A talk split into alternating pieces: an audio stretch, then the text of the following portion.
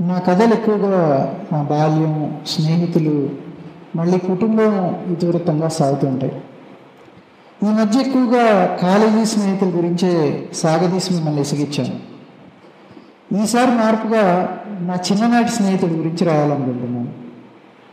వాడు ప్రస్తుతం అమెరికా సంయుక్త రాష్ట్రంలోని ఉత్తర కరోలినాలో ఉద్యోగపరం వెలగబెడుతున్నాడు వాడి పేరు దాడి ప్రతాప్. ఏ కొత్త విషయం కనిపించినా నేర్చుకోవడానికి వాటి మీదకి దాడి చేసేస్తాడు. మా అమ్మ మా పెద్దమ్మ కూతురైన మా బాడుగక్క మళ్ళీ ప్రతాప్ వాళ్ళ అమ్మగారులు కావల్లోనే పియూసీ చదివారు. ప్రతాప్ వాళ్ళ అమ్మగారిది అల్లూరు. అప్పట్లో కావలి చదువులకు చాలా ప్రసిద్ధి. విశ్వోదయ లాంటి వాళ్ళతో జవహర్ భారత్ లాంటి కళాశాలలో చదవడానికి చుట్టుపక్కల ఉన్న ఊర్ల నుండి కాయలకు చేరుకునేవాళ్ళు. మా అమ్మ వాళ్ళు ఒకప్పుడు సహాధ్యాయులైనా నేను నన్ను తొలిసారి చూసింది మాత్రం రాజుపాలెంలో బస్సు ఎక్కి నేను ఉలాపాళ్ళకి వెళ్తుండగా వాడు అదే బస్సులో నెల్లూరు నుంచి కమ్మపాలెం వస్తున్నాడు. ఆ ప్రయాణం అప్పటికి మేము చాలా పిల్ల బస్సులం అయినా మా అన్న వాళ్ళు మమ్మల్ని వాళ్ళకి రక్షణగా తీసుకెళ్తున్నారు ప్రతాప్ వాళ్ళు వాళ్ళ ఊర్లో దిగుతూ నాకు సీట్ ఇవ్వడం నాకు ఇంకా బాగా గుర్తు. ఆ తర్వాత మా నాన్న వాళ్ళ నాన్న కలిసి రైల్వే గుత్తేదారులుగా అవుతానంటారు మా నాన్న చేసే రైల్వే పనులకు పర్యవేక్షణ చేసే ఇంజనీరు ప్రతాప్ వాళ్ళ ఇంట్లో బాడుకుండేవాళ్ళు అలా ఇంజనీరు ప్రతాప్ వాళ్ళ నాన్న మా నాన్న ముగ్గురు పార్ట్నర్స్గా అవుతారంటారు అలా మా అన్న వాళ్ళ స్నేహాలు మరలా పునరుజ్జీవనం చెందాయి. ఓ రోజు మా పెదపుత్తేడు జిల్లా పరిషత్ పాఠశాలలో మా నాన్న నేను మా లెక్కలయ్యాడు చేతిలో ఉండబెట్టించుకుని గుద్దులు గుద్దించుకుంటుండగా మా వాడు ఎక్స్క్యూజ్ మీ అంటూ ఎంట్రీ ఇచ్చాడు. మా అయ్యారు మహాకాళాంతకుడు.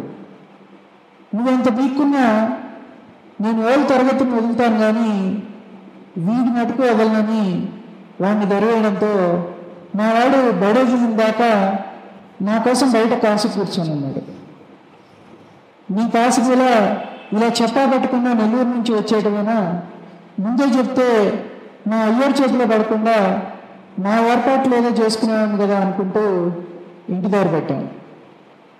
నాకన్నా ప్రతాప్ గారు రెండేళ్ళు పెద్ద. కానీ ఆ కిలోగ్రాములు ఈ కిలోగ్రాములు అని ఆంగ్ల మాధ్యమంలో చదివి నా కోసం ఆగిపోయాడు. ఇద్దరం ఒకటే తరగతిలో దిగాం. కాకపోతే నేను వాడు ఎల్సీఎం జీసీలు అంటే నేను కసాగు మరియు గసాప్రా అంటాను. అంతే తేడా. అలా వచ్చిన ప్రతాప్ గారు మా ఊళ్ళో వారం ఉండిపోయాడు నాతోటే.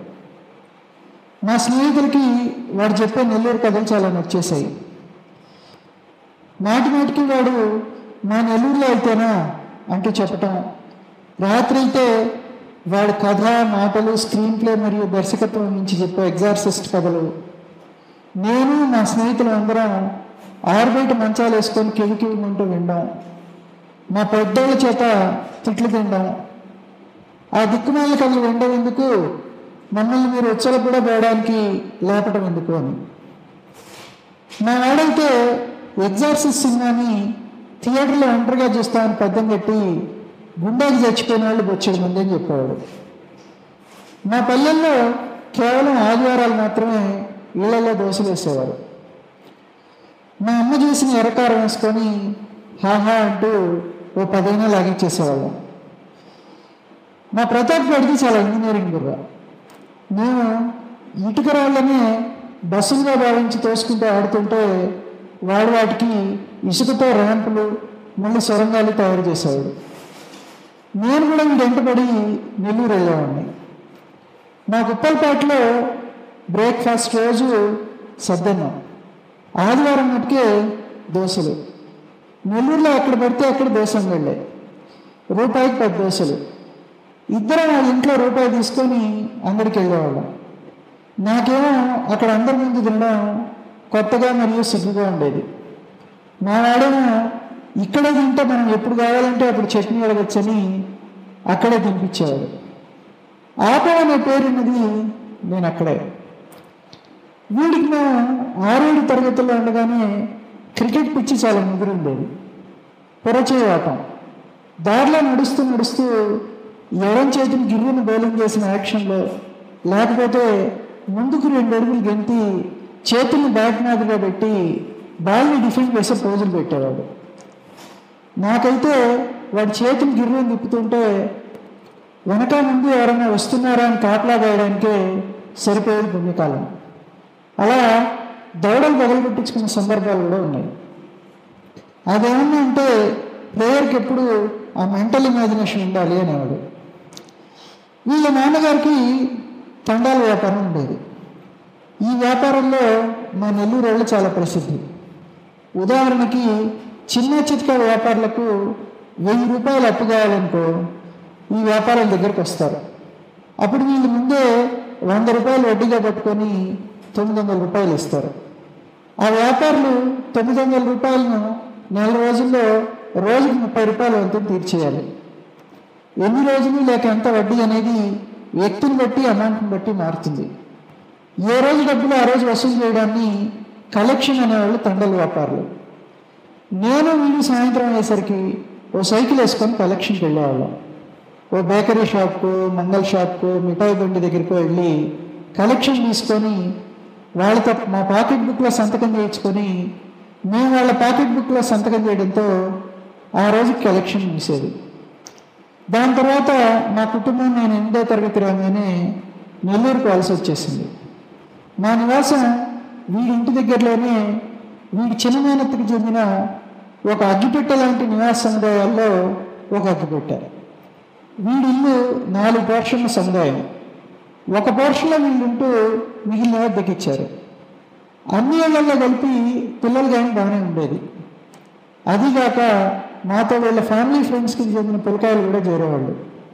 అటు ఫ్యామిలీ ఫ్రెండ్స్లో మా నెల్లూరులోని కనకనాల సినిమా హాల్ యజమానుల అన్నదమ్ముల్లో కొత్త ఉండడంతో మా పిల్లగానికి కనకనాలు కొత్త హాలు వినాయక శ్రీనివాసములు హాలు మరియు విజయమహల్ లాంటి తొట్టి హాల్స్లో సినిమాలు ఫ్రీ. అందరం కట్టగలుసుకొని అడిగితే ఆయన పాపం మాకు సీట్స్ అరేంజ్ చేసేవాడు. నేను ఎనిమిదో తరగతి సంతపేటలోనే ఉన్న ప్రభుత్వ ఆదర్శ ఉన్నత పాఠశాలలో చేరాను. మా అక్క నెల్లూరులో కమికల ఆసుపత్రి పక్కన ఉన్న అమ్మగారుల బడి అనబడే సెయింట్ జోసెఫ్ పాఠశాలలో చేరింది. నా బడిలోనే ఆ సంవత్సరం ఆంగ్ల మాధ్యమం ప్రారంభించడంతో మా వాడు కూడా మాతో పాటు ఎనిమిదో తరగతిలో చేరిపోయాడు. అప్పట్లో నా బడిలో ఆంగ్ల మాధ్యమం పిల్లకాయలంటే మా ఇంజనీరింగ్ కళాశాలలో హైదరాబాద్ మాదిరి ప్రత్యేకం. నా వాడి విశ్వరూపం నా బళ్ళు చేరాక ఇంకా ఎక్కువగా చూసా వీడి కలబెట్టిన ఆటలేడు cricket ball badminton long jump high jump లాంటి ఆటల్లో అన్నిట్లోనూ వీడే. వీడి బౌలింగ్లో ఎవరన్నా ఫోర్ బ్యాట్తో గ్రేట్ షాటను గుడ్ జాబను లేక కీపిటప్పను అవతల వాడి బ్రతికిన పొగిడి వీడి చచ్చుకోలేని కవర్ చేసుకునేవాడు.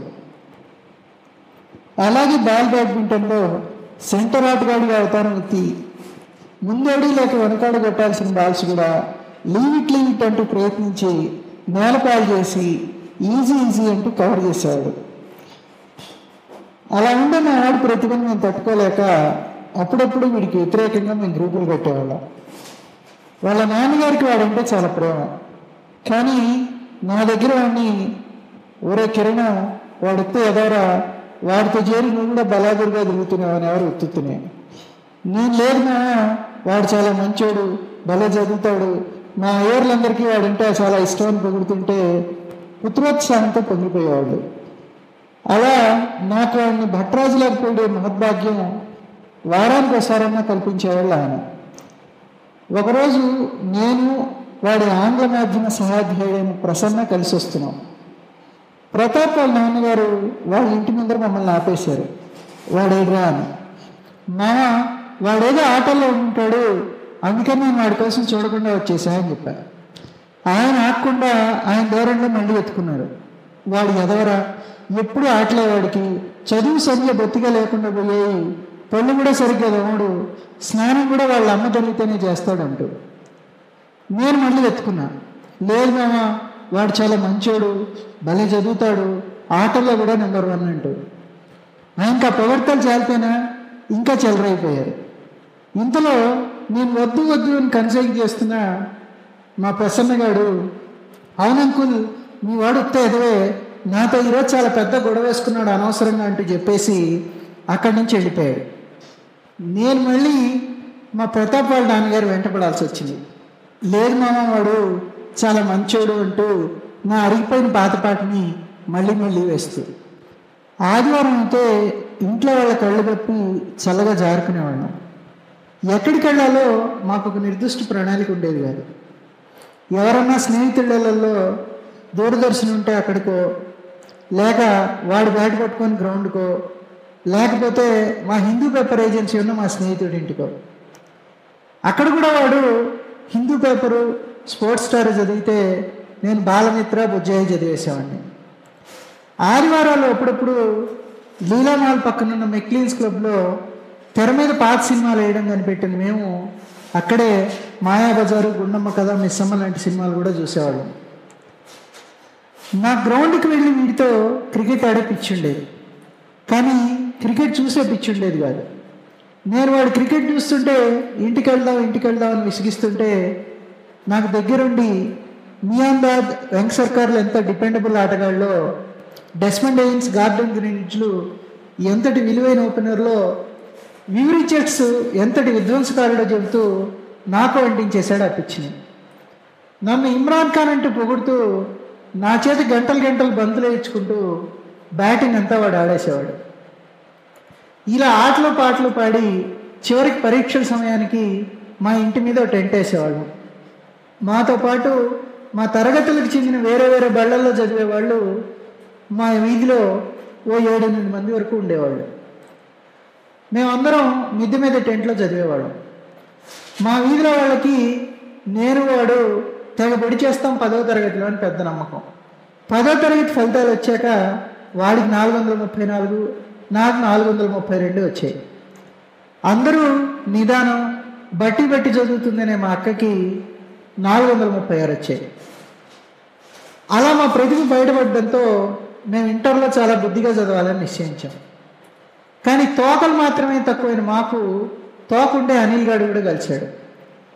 అలా మేము ముగ్గురం చదువు చూడకు చదువు వినకు చదువు గురించి మాట్లాడకు అనేలా గాంధీ గారి కోతులు అయ్యాం